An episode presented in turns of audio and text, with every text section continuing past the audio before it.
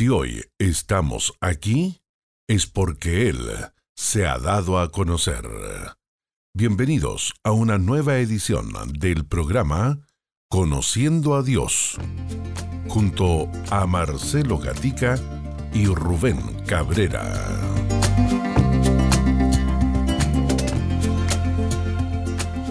Sean bienvenidos todos nuestros queridos hermanos auditores a esta nueva temporada del programa Conociendo a Dios. Usted ya ha escuchado esta presentación donde cada semana conversaremos sobre lo que la palabra de Dios nos dice acerca de nuestro Dios.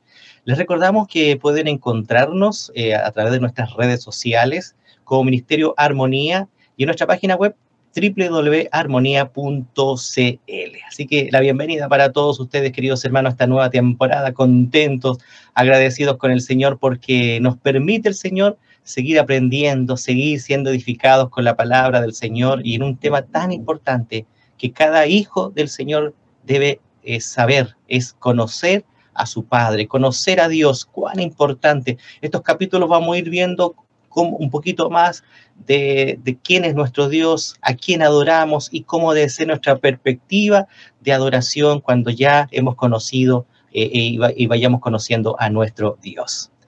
Y en esta hora, en este, en este día, en este tiempo, en esta temporada, no estaremos solos, ¿no? Sino que estará con nosotros nuestro querido pastor Rubén Cabrera, al cual le damos ya la más cordial bienvenida. Pastor, ¿cómo está? Un gusto de poder saludarle a esta hora. Hermanos, estamos muy bien. Gracias por la invitación y gracias por extenderme esta, esta oportunidad para, para hablar y dialogar acerca de un tema que realmente me apasiona mucho, que es eh, el conocimiento del carácter y los atributos de Dios. Una bendición estar aquí, hermanos. Amén. Muy bienvenido, pastor. Creo que ya nuestros hermanos van a comenzar a, a conocerle su voz y también verle y, cada capítulo vamos a estar compartiendo con usted, pastor.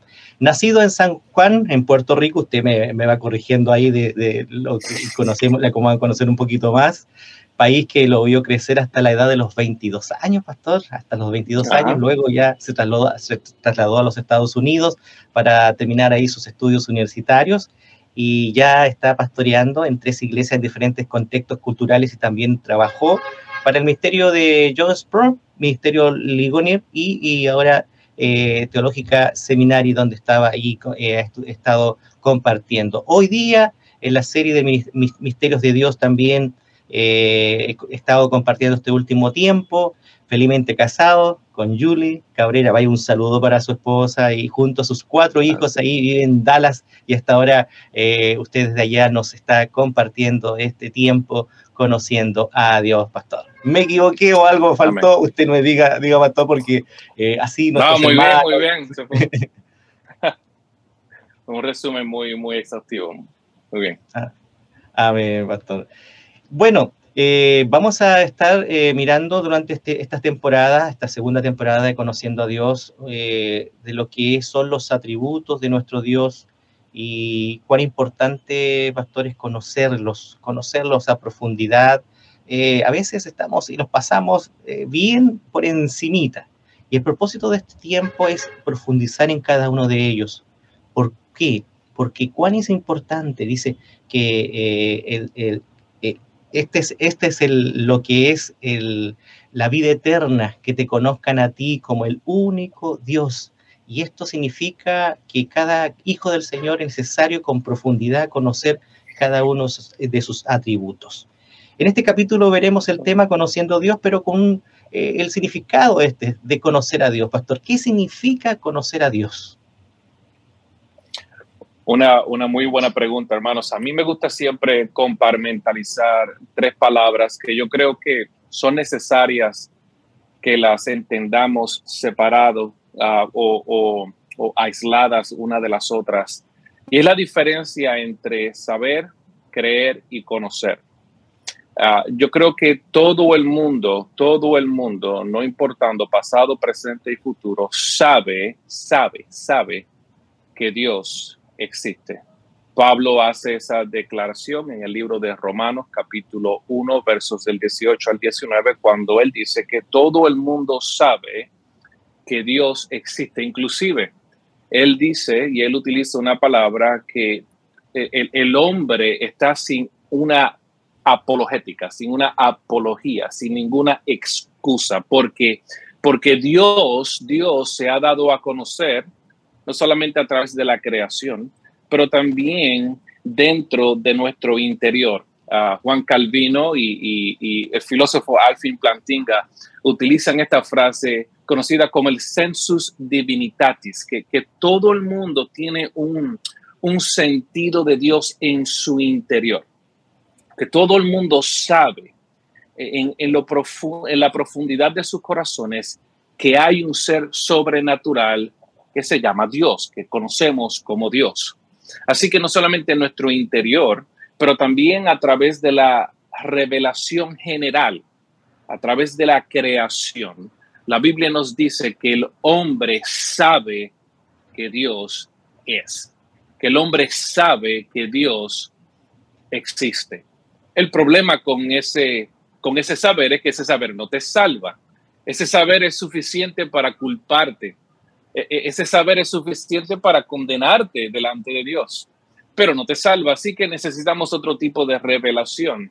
Ah, y, vemos un segundo tipo de revelación, que es lo que se conoce como la revelación encarnacional. Y eso lo vemos a través del proceso de la encarnación, donde el Hijo de Dios toma forma de hombre y, a través de ese proceso o ese kenosis, él, él entra, entra en el mundo creado como uno de nosotros y a través de esa revelación vemos en las escrituras cómo personas pudieron creer en Dios. Así que eh, está, está este conocimiento, eh, este, esta, esta palabra, el saber de Dios, ese saber no te salva. Está el conocer de Dios, eh, el creer en Dios, perdone que eso ocurre a través de la revelación encarnacional y para nosotros, post resurrección, Dios nos ha dado su palabra, que es la revelación especial. Y a través de la revelación especial, no solamente nosotros podemos creer en Dios, pero también podemos conocerle. Y esa es la palabra que nos vamos a enfocar a través de toda esta serie, es el significado de, esa palabra de conocer. ¿Qué significa conocer a Dios? La palabra nos dice en el libro de Jeremías que si hay alguien que se va a exaltar, que se exalte en esto, en que Él me conoce y que me entiende. Eso significa que Dios tiene una expectativa con el hombre que Dios nos ha dejado su palabra para que nosotros podamos entender y conocer quién Dios es. Ahora, hay algo bien importante acerca de esto, porque el conocimiento que Dios ha establecido en su palabra no es un conocimiento exhaustivo de Dios, porque Dios es incomprensible. Dios es más allá de lo que nosotros con nuestras mentes finitas podamos comprender pero lo que es necesario, lo que es suficiente para que nosotros podamos tener una relación correcta con Él ha sido revelada en las escrituras. En el libro de Deuteronomio nos dice que las cosas secretas le pertenecen a Dios, pero que las cosas que reveladas son para nosotros, para que nosotros podamos no solamente obtener salvación, pero para que nosotros podamos relacionarnos con Dios, y esta es la palabra eh, eh, especial, correctamente.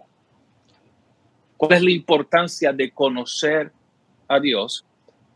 Eh, el conocer a Dios basado en la revelación especial en, sus, en, su, en la escritura tiene como propósito el nosotros relacionarnos a Dios correctamente. Todo el mundo tiene una relación con Dios o una relación errónea o una relación correcta. Y a través de su palabra nosotros entonces podemos alcanzar ese conocimiento que nos va, nos va a llevar a nosotros a relacionarnos con Dios y a adorarlo como Él merece y Él espera que nosotros le adoremos. Usted dijo, Pastor, em, tres puntos importantes de, nuestra, eh, digámoslo así, eh, de nuestra posición ante Dios. Una era saber, ¿cierto? Era creer y conocerle. Esto tiene que necesariamente cumplirse de primero, del primer punto hacia, hacia el tercero, obviamente en el sentido de que eh, el mundo puede saber y conocer teóricamente a Dios, pero si no cree, en ese aspecto, en ese, en ese me, me, refiero.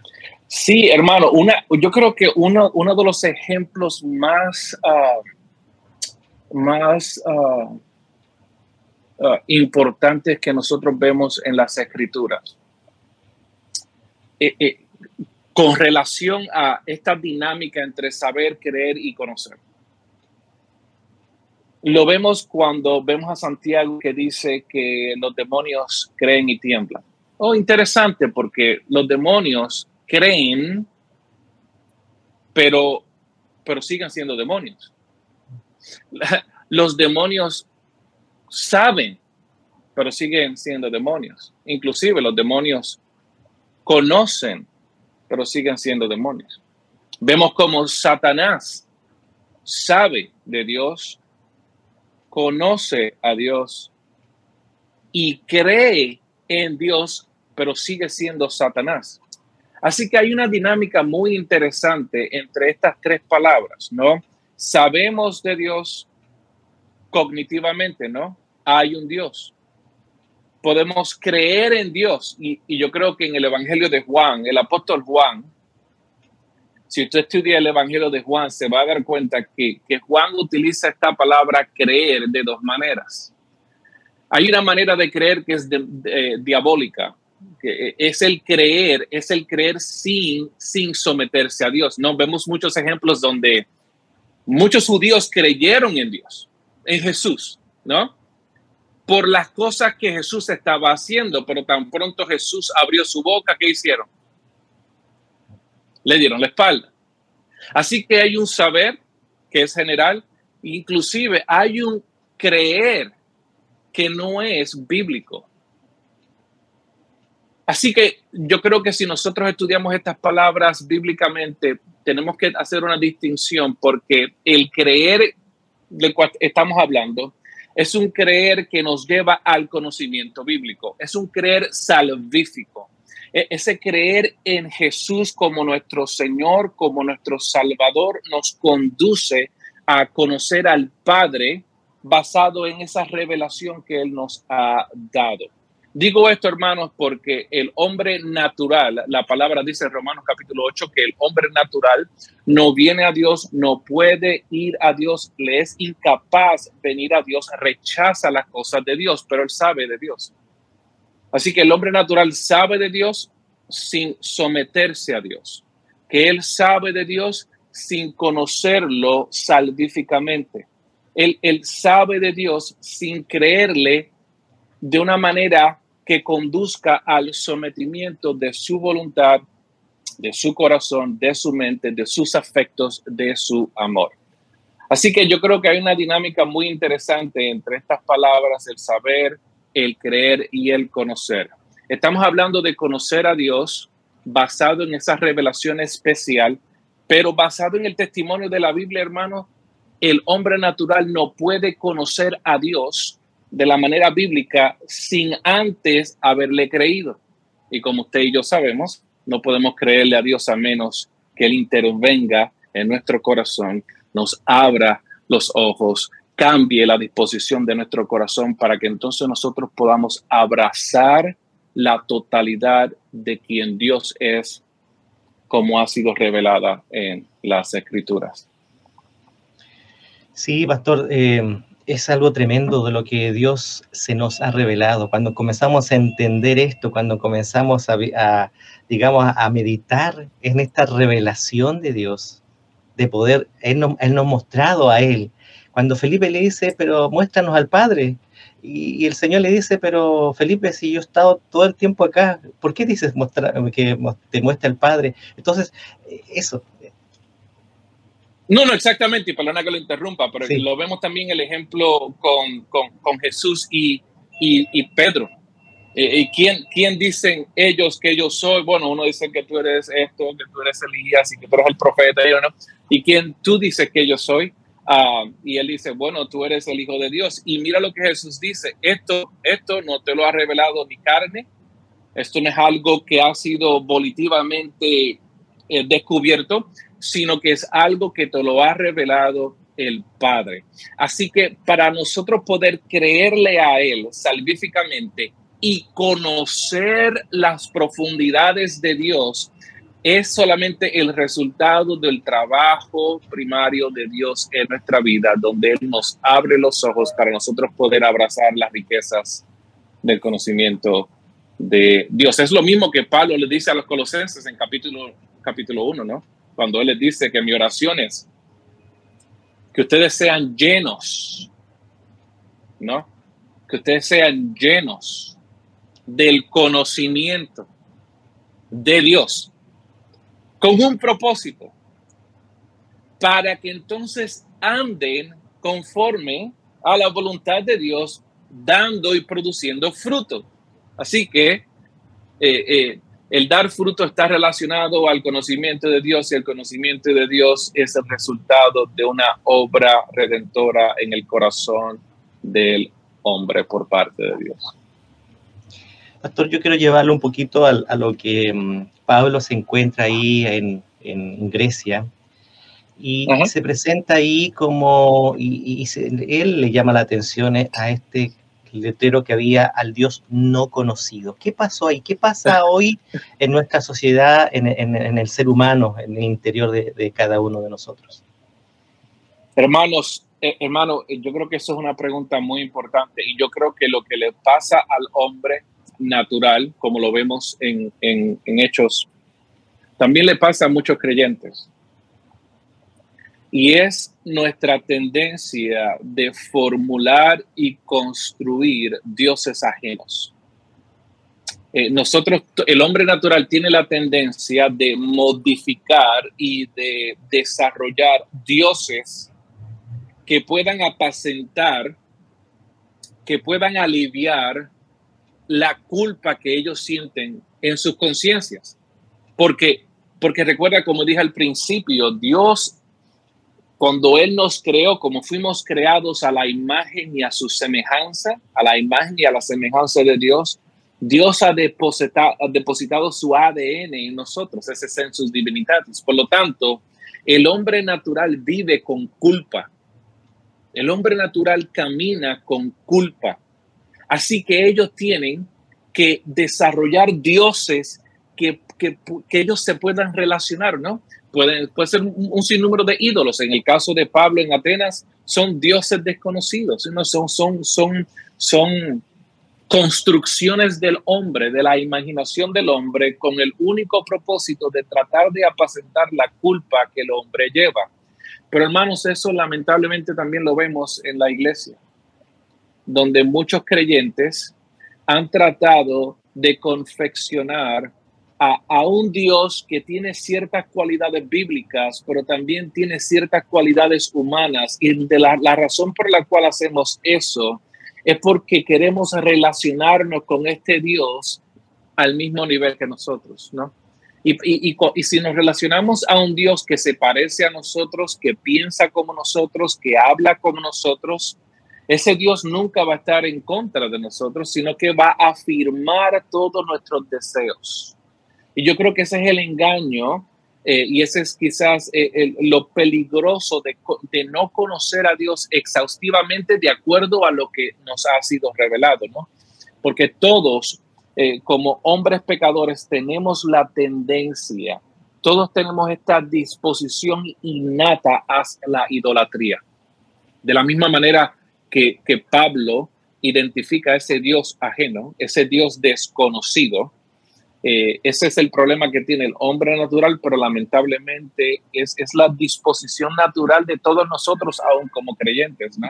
Confeccionar a un Dios que, pueda apacentar eh, eh, todo sentido de culpa que, que, está dentro de nosotros, pero también un Dios que no nos contradiga, un Dios que camine con nosotros, un Dios que, nunca nos lleve la contraria y de esa manera podemos vivir en paz um, con, nuestras mismas propias contradicciones. Pastor, cuando uno conoce, mm, eh, digámoslo así, o empieza a meditar en este tema, yo creo que ya muchos de hermanos auditores están eh, por primera vez escuchando este, este capítulo y que lo vamos a estar eh, profundizando en los próximos en el conociendo a Dios y sus atributos.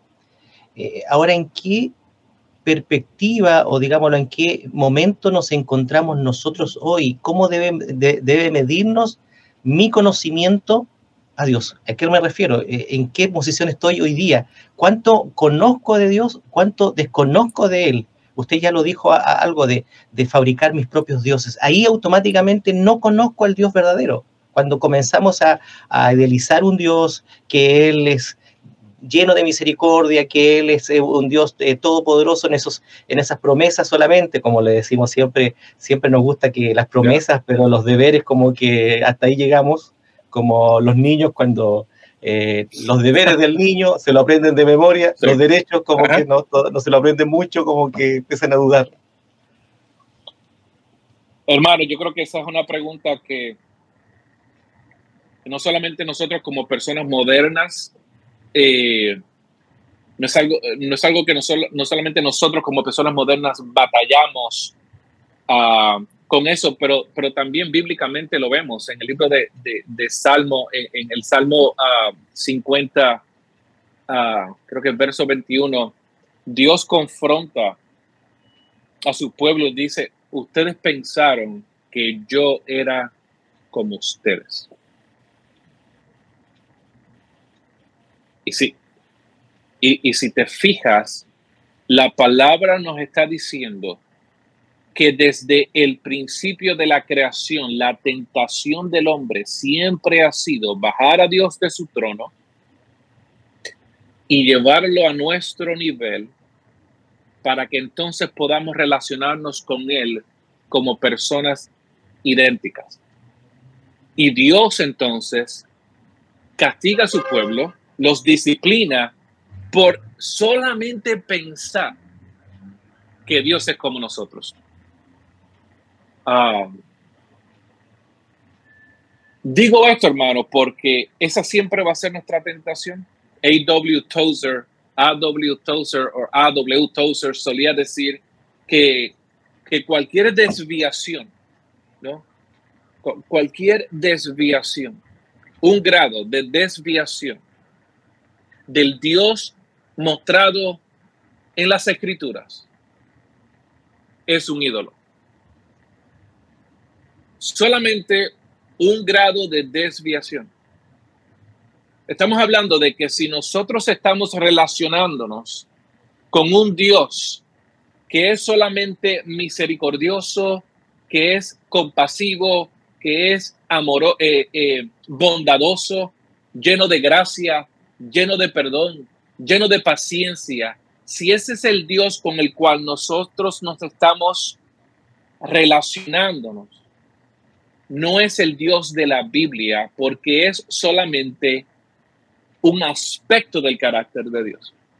Así que aunque esas cosas sean ciertas, no estamos viendo la totalidad de la revelación especial en las escrituras acerca del carácter de Dios.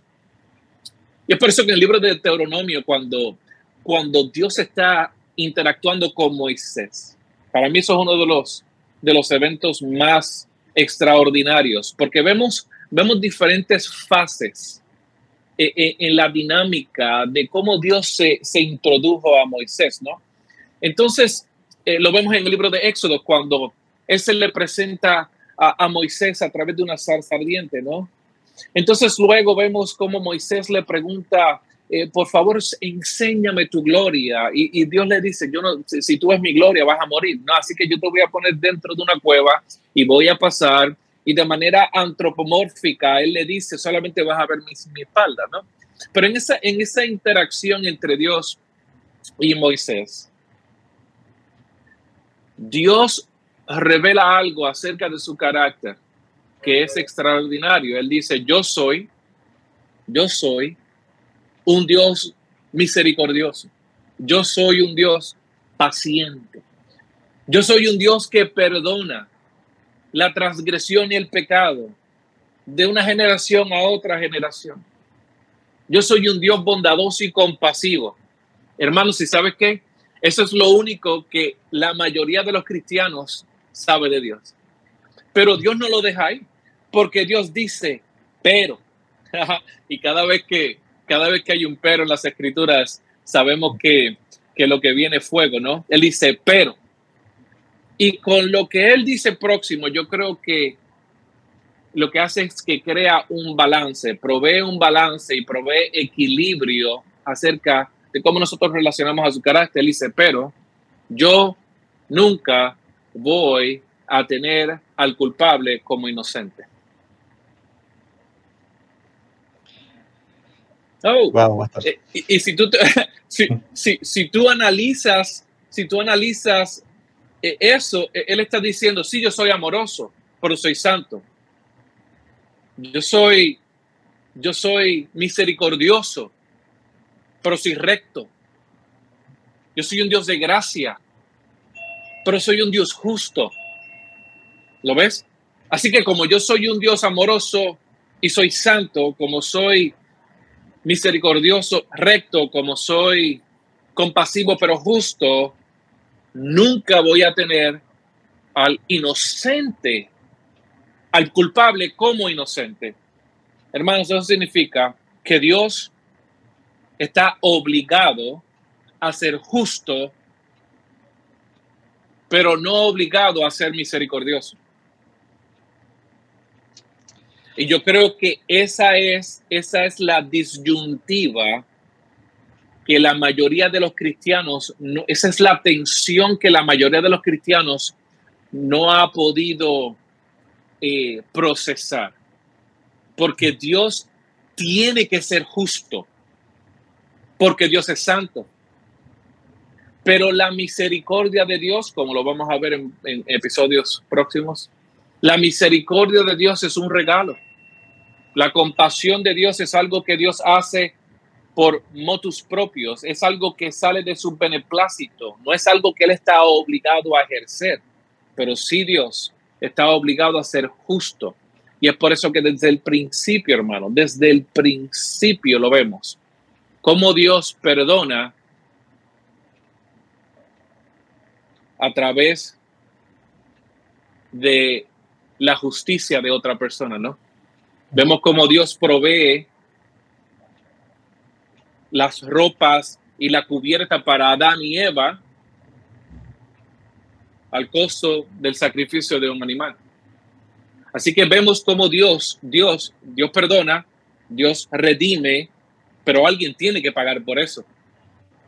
Alguien tiene que pagar por eso. Nunca ha sido perdón sin ningún tipo de intercambio. Siempre, siempre ha habido un intercambio. Y ese intercambio es el resultado de su justicia. Digo todo esto, hermano, porque la tentación es siempre manufacturar, confeccionar un Dios que tenga atributos que nos beneficien a nosotros, pero no atributos que demanden sumisión, no atributos que demanden obediencia, no atributos que realmente exijan que nos relacionemos con Dios a su manera, no a la nuestra. Ahí, Pastor, yo creo eh, que vamos a estar mirando los próximos atributos, la inmutabilidad de nuestro Dios, que Él no cambia. Si Él lo dijo, Él lo va a cumplir. Pastor, eh, Pastor eh, Rubén Cabrera, estamos compartiendo este Conociendo a Dios, a nuestros hermanos que se están agregando tanto a nuestra sintonía en, en las distintas plataformas o el contacto ahí a través de las frecuencias en todo nuestro país. Vamos a ir a una pequeña pausa, Pastor, y luego retornamos para continuar en este episodio primero de esta temporada conociendo a Dios. ¿Necesitas un consejo o quieres que oren por ti? Escríbenos a paneldooración.armonía.cl Serás contactado para orar juntos y se compartirá un consejo conforme a la palabra de Dios. Panel de oración es un espacio de apoyo y comunión. Armonía, unidos en Cristo.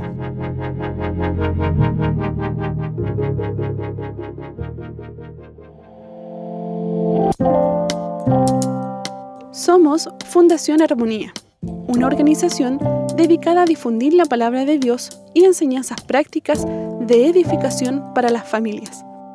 Escúchanos a lo largo de Chile a través de la red de emisoras Armonía y también en la señal online en armonía.cl.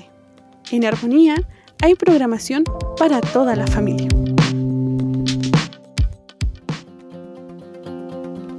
¿Sabías que llevamos más de 30 años de ministerio? Sí, de la mano de Dios, hemos estado por más de 30 años llevando la palabra de Dios a través de las ondas radiales a todo Chile. Conoce más de nosotros en www.armonía.cl, donde también encontrarás noticias, reflexiones y también puedes volver a escuchar todos los programas radiales. Aunque sea una larga y angosta franja de tierra, estamos muy cerca. ¿Cómo? Cada vez que sintonizas Armonía, te conectas con locutores e invitados de todo Chile. Porque si tenemos a Cristo, todos tenemos algo que compartir. Armonía, unidos en Cristo.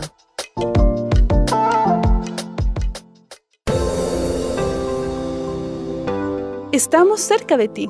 Visita nuestro sitio web www.armonía.cl o escríbenos a contacto para saber más del ministerio y contactarte con nosotros.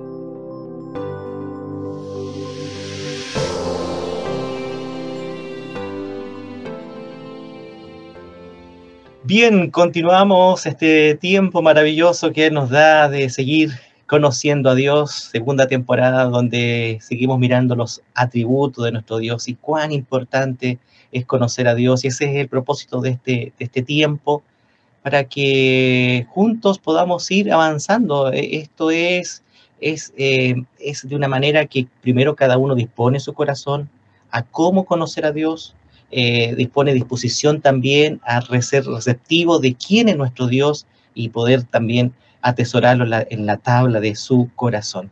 Pastor, eh, ahora vamos a lo que es la palabra de Dios eh, y eso es lo que, todo lo que hemos compartido, ya usted lo ha dicho en algunos eh, textos bíblicos, cómo se muestra Dios en su palabra. ¿Algún, algunos ejemplos que nos pudiera dar, Pastor, de cómo la palabra del Señor y los hermanos puedan estar, si es posible, tomar nota y allí luego puedan ir mirando más aún ahí en profundidad.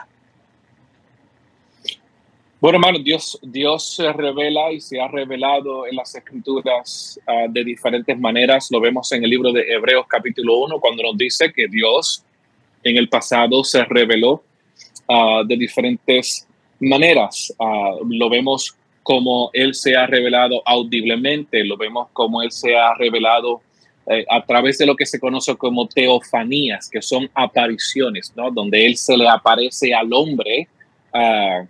Eh, de diferentes maneras. Eh, por ejemplo, en el libro de Éxodo vemos como él se le aparece al pueblo a través de, de una nube, ¿no? Y, él habla y interactúa con Moisés de esa manera. Vemos cómo él se le aparece a, a Moisés a través de una zarza ardiente, ¿no? Eh, vemos como él habla a través de los labios de un, de un, de un animal. O sea, Dios se reveló en el Antiguo Testamento de un sinnúmero de, de, de maneras y de formas.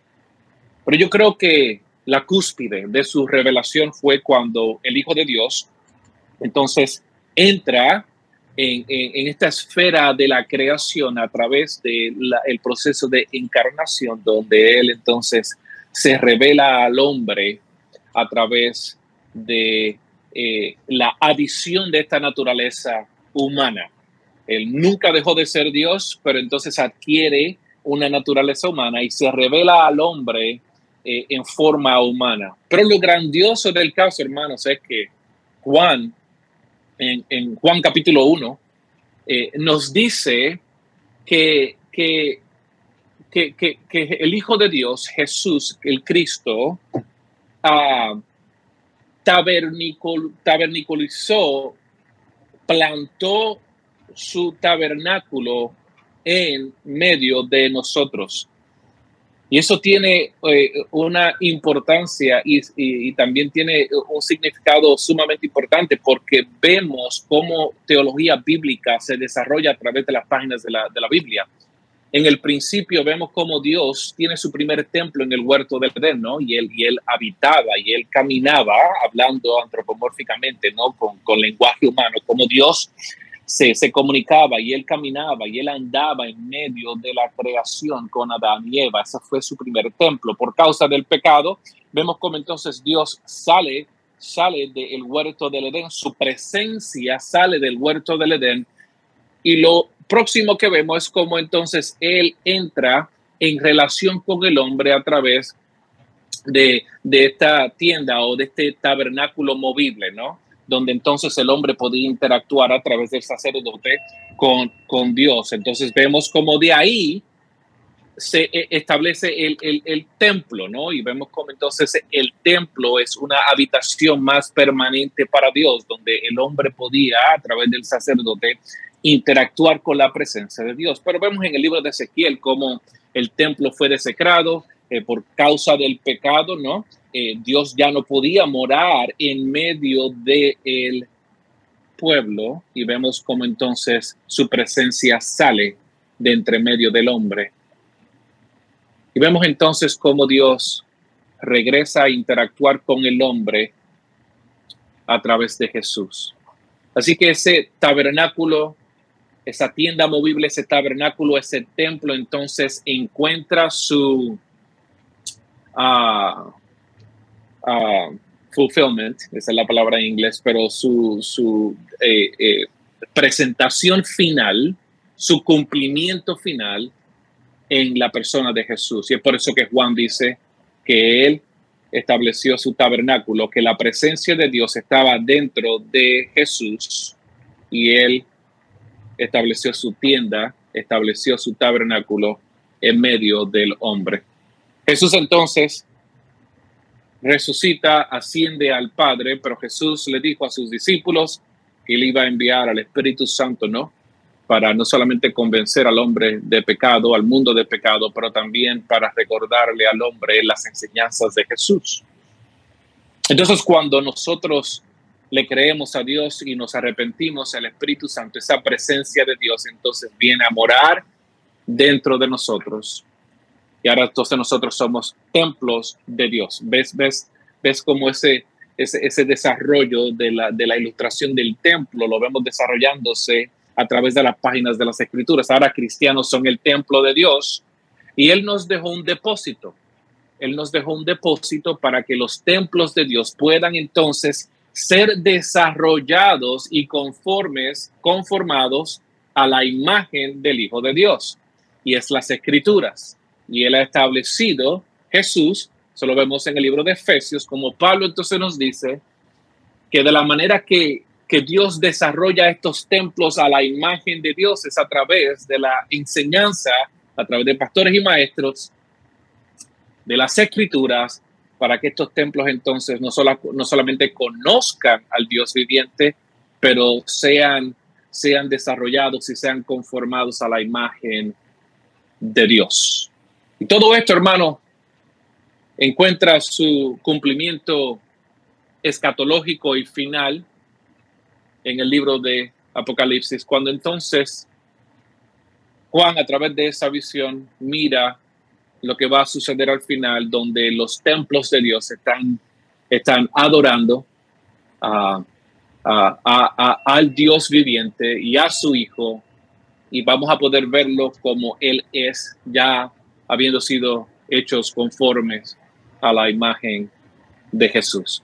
Así que digo todo esto para, para decir que Dios se ha revelado en las escrituras de diferentes maneras, eh, con el único fin de que nosotros lo conozcamos a Él, con el único fin de que nosotros seamos conformados a la imagen de su Hijo Jesucristo, el segundo Adán, que vino a vivir la vida que nosotros nunca pudimos vivir morir en la cruz, la muerte que todos nosotros merecemos, para que todos aquellos que estén creyendo en Él no se pierdan, mas tengan vida Amén, amado pastor. Eh, la pregunta ahora como eh, ya hemos sabido, y usted lo ha, manifestado de una forma muy clara, cómo la palabra del Señor desde el principio nos muestra eh, a Dios en, su tabernáculo, de su presencia que ha llegado a nuestra vida. Al principio hablábamos un poco de eh, que no, podemos bajar a Dios a nuestro nivel, cómo es nuestra relación, qué significa ahora eh, eh, mantener este vínculo de, nuestro Dios como Padre y nosotros como sus hijos, en este conocimiento, porque la verdad las cosas que vamos todos los días conociendo a nuestro Padre Celestial, pero cómo eh, podemos llegar a tener esta, esta relación de, hijos con el Padre, con el Dios que creó todas las cosas. Um, hermano, yo creo que lo que antes era imposible para, para nosotros en nuestro estado natural, a través de el trabajo soberano de Dios en nuestros corazones, donde, como Juan dice, como Jesús dice en Juan capítulo 3, como el, bien, el viento sopla donde quiere, y, tú lo sientes, pero no sabes de dónde viene, así es como trabaja el Espíritu Santo, ¿no? Y, y nosotros somos el producto de ese viento espiritual que Él vino soberanamente a nuestros corazones, cambió la disposición de nuestro corazón y ahora entonces tenemos una relación diferente con Dios Padre porque Él nos ha trasladado al reino de su Hijo y ahora estamos en Cristo. Y como estamos en Cristo, lo que es real para Jesús es real para nosotros. Lo que es verdadero acerca de Jesús es verdadero acerca de nosotros porque estamos en Él. Así que, que ahora nuestra relación con Dios cambia porque tenemos acceso al Padre y podemos relacionarnos con Él. Y la pregunta entonces es, eh, ¿cuál es nuestra responsabilidad hasta que Dios nos llame a estar con Él? Nuestra responsabilidad es crecer en nuestro conocimiento de Dios, como Pablo le dice a los colosenses, que nosotros podamos crecer eh, en el todo el conocimiento dado, toda la sabiduría establecida y estipulada en las escrituras, para que nosotros así podamos entonces no solamente ser conformados a la imagen de Dios, pero para que nosotros podamos dar fruto, para que nosotros podamos comenzar a producir frutos dignos uh, de, de Dios, que nosotros podamos empezar a caminar conforme a los estatutos de Dios. En el, en el libro de Ezequiel capítulo 36, Dios nos da esa promesa, ¿no? Que Él, Él va a cambiar el corazón y nos va a hacer andar en sus caminos, nos va a hacer andar en sus estatutos. Así que nosotros somos el producto de ese milagro y de la manera que nosotros andamos de acuerdo a los estatutos de Dios es creciendo en el conocimiento de Dios. Y yo creo que es importante que hagamos una distinción aquí, hermanos, porque la meta no es ser eruditos de Dios. La meta no es ser un erudito académico acerca del conocimiento de Dios, porque hay un sinnúmero de teólogos que están en el infierno y hay un sinnúmero de doctores en teología que van a ir al infierno porque sus afectos no han sido cambiados. Así que eh, eh, la, la, meta no es ser un académico, la meta es ser más como Jesús. La meta es parecernos más a Jesús. La meta es amar a Dios con todo nuestro corazón, con toda nuestra mente, con todas nuestras fuerzas, con todo nuestro intelecto, eh, para que nosotros podamos caminar y el mundo vea a Dios en nosotros. Esa es, esa es la meta, esa debe ser nuestro, nuestro fin, ese debe ser nuestro propósito como creyentes. Y de la manera que hacemos eso, hermanos, es a través de escudriñar las escrituras para que podamos entonces extraer lo que es necesario acerca de Dios para que cambie nuestra vida. Digo esto ah, porque Calvino solía decir que mientras tú te enfoques más en Dios, mientras tú te enfoques más en Dios, es como si estuvieras mirando al sol, ¿no? Si tú miras al sol directamente y luego miras hacia tu realidad, tu realidad es afectada por la iluminación del sol, ¿no? Como que te ciega y entonces, entonces todas las cosas son vistas a través de, de, de una visión completamente distinta porque el sol te ha cegado. Entonces Calvino decía que nuestra relación con Dios tiene que ser de esa manera, ¿no? Que nosotros estemos mirando a Dios constantemente, cosa de que nuestra realidad interior, pero también exterior, sea afectada por ese conocimiento. Así que hermano, yo creo que la meta es eh, conocer a Dios como parte de nuestro proceso de santificación, para que Dios comience a extraer de nosotros lo que a Él no le agrada, para que Jesús comience a, a, verse a través de nuestro carácter, de nuestras actitudes, de nuestras reacciones, de nuestro comportamiento, y que el mundo entonces pueda ver a Dios en, en nuestro carácter y en nuestro diario vivir. Yo creo que ese es el propósito y esa es la meta de el crecer en el conocimiento de Dios. Amén, amado pastor. Y mm, sin duda que es la meta de estos, ya eh, decir a nuestros hermanos que en nuestro primer capítulo de este espacio, Conociendo a Dios, estamos mirando un poquito de la importancia de conocer a Dios, cómo el Señor se ha mostrado a través de su palabra en el tiempo, qué significa al hombre conocer a Dios, qué, cuál es el propósito para nosotros hoy, porque bien lo decía usted, pastor, eh, lo teológico o lo que estudiamos es bueno, pero cómo hacerlo la vivencia diaria de mostrar al Señor, mostrándolo en nuestro andar, nuestro caminar, en lo cotidiano. Y ahí donde realmente podemos decir, si yo realmente estoy conociendo a Dios, estoy creciendo, porque mi carácter ya no era de seis meses atrás el mismo, a lo mejor arrogante o a lo mejor muchas situaciones que, que eran en contra de Dios, pero hoy es diferente. Entonces, esto me muestra a mí como, como creyente, como hijo del Señor, que estoy conociendo a Dios todos los días. Hermano, esa es la, eh, eso es, ese es el resultado, ¿no? Ese es el resultado de conocer a Dios, que nosotros disminuyemos para que entonces Dios crezca en nosotros. Um, y creo que todos debemos admitir que no es fácil, ¿no? Cuando Dios comienza a revelar cosas acerca de nosotros que no están bien, que necesitan menguar. Ah, pero ese es el proceso, ese es el proceso de, de deconstrucción y reconstrucción, ¿no? Eh, eh, el proceso de santificación a través del conocimiento de Dios deconstruye para entonces reconstruir. So, Dios deconstruye nuestra manera de ser y Él comienza entonces a construir su manera en nosotros. Y esa debe ser la meta de todo creyente. Le recordamos a nuestros eh, queridos hermanos, auditores, y los que nos están eh, mirando también, este eh, espacio completito, si no lo alcanzó a, escuchar desde el principio, que lo puede oír y escuchar a través de nuestro sitio web www.armonía.cl o en nuestras plataformas de Facebook y YouTube también. Usted los podrá volver a escuchar completito este tiempo. Pastor, ha pasado el tiempo, pero no sé por dónde, pero ha pasado muy rápido esta mañana este primer capítulo de Conociendo a Dios.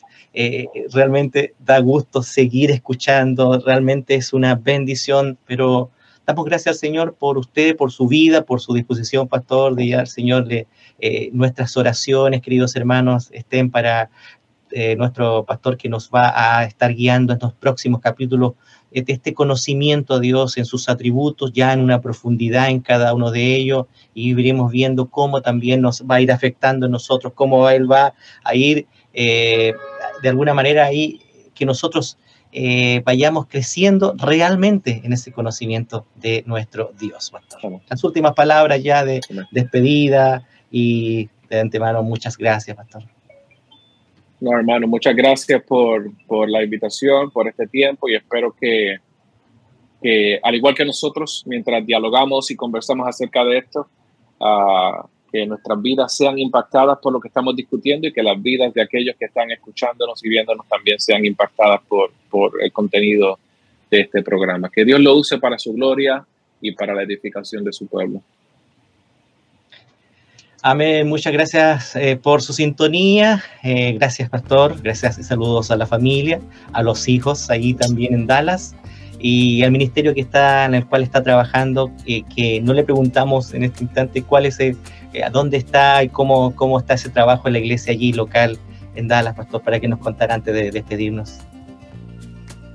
Sí, hermanos, estamos, estamos este, produciendo uh, contenido, van a ver uh, nuestro ministerio formal eh, va a estar saliendo uh, próximamente así que estamos bien, este, bien contentos por eso y eh, estamos aquí en una iglesia local también, así que nada, hermanos, estamos contentos por, por lo que Dios está haciendo, por las puertas que Él está abriendo y esperamos compartir lo próximo con ustedes nuevamente. Amén. Hasta la próxima, pastor, y gracias por la sintonía. Esto fue Conociendo a Dios.